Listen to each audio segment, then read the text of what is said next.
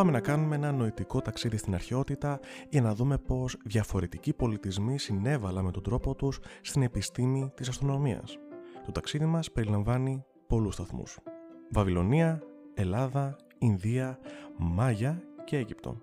Μπορεί να περιοριζόμαστε φυσικά να μετακινηθούμε σε άλλες περιοχές, όμως σήμερα θα προσδεθούμε και θα κάνουμε ένα μεγάλο ταξίδι πίσω στο χρόνο.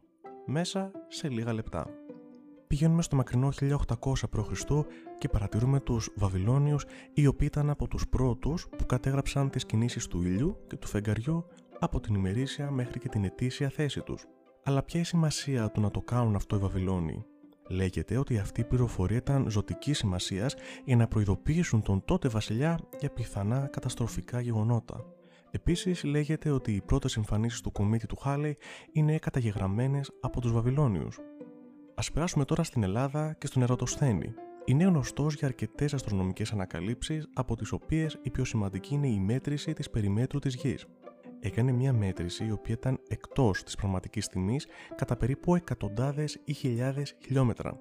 Μπορεί τώρα αυτό το σφάλμα να μας φαίνεται μεγάλο, αλλά ας αναλογιστούμε ότι δεν είχαν την τωρινή τεχνολογία για να τους βοηθάνε σε όλες αυτές τις μετρήσεις που έκαναν.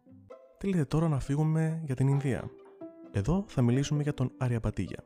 Η δουλειά του περιστρεφόταν γύρω από το γεγονός ότι ο κόσμος είναι γεωκεντρικός Παρ' όλο αυτό, κατάφερε να οδηγηθεί στο συμπέρασμα ότι η Γη περιστρέφεται γύρω από τον άξονά της και ότι το φεγγάρι και οι άλλοι πλανήτες λάμπουν εξαιτίας του φωτό που αντανακλάται από τον ήλιο.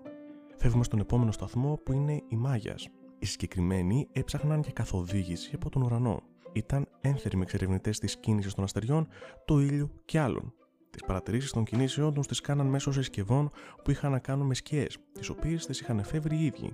Μέσα από αυτές τις παρατηρήσεις ανέπτυξαν το ημερολόγιο των Μάγιας για να σημειώνουν την τροχιά του χρόνου. Πάμε στον τελευταίο σταθμό μας που είναι η Αίγυπτος. Όπως πολλοί αρχαίοι πολιτισμοί, έτρεφαν μεγάλο ενδιαφέρον στις κινήσεις και στα μοτίβα του ουρανού.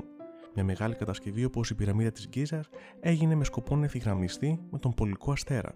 Επίσης, στην Νάμπτα Πλάγια υπάρχει μια κυκλική δομή ενός βράχου που φημολογείται ότι είναι ένα τεράστιο ημερολόγιο για να μπορούμε να ταυτοποιήσουμε το θερινό ηλιοστάσιο. Βέβαια, όλες αυτές οι παρατηρήσεις ήταν και πολύ πρακτικές. Οι παρατηρήσεις των ουράνιων σωμάτων βοηθούσαν στο να προβλέψουν πότε θα υπάρχει πλημμύρα από τον ποταμό Νείλο και να προετοιμαστούν κατάλληλα. Σήμερα είδαμε πέντε σταθμούς για την αστρονομία.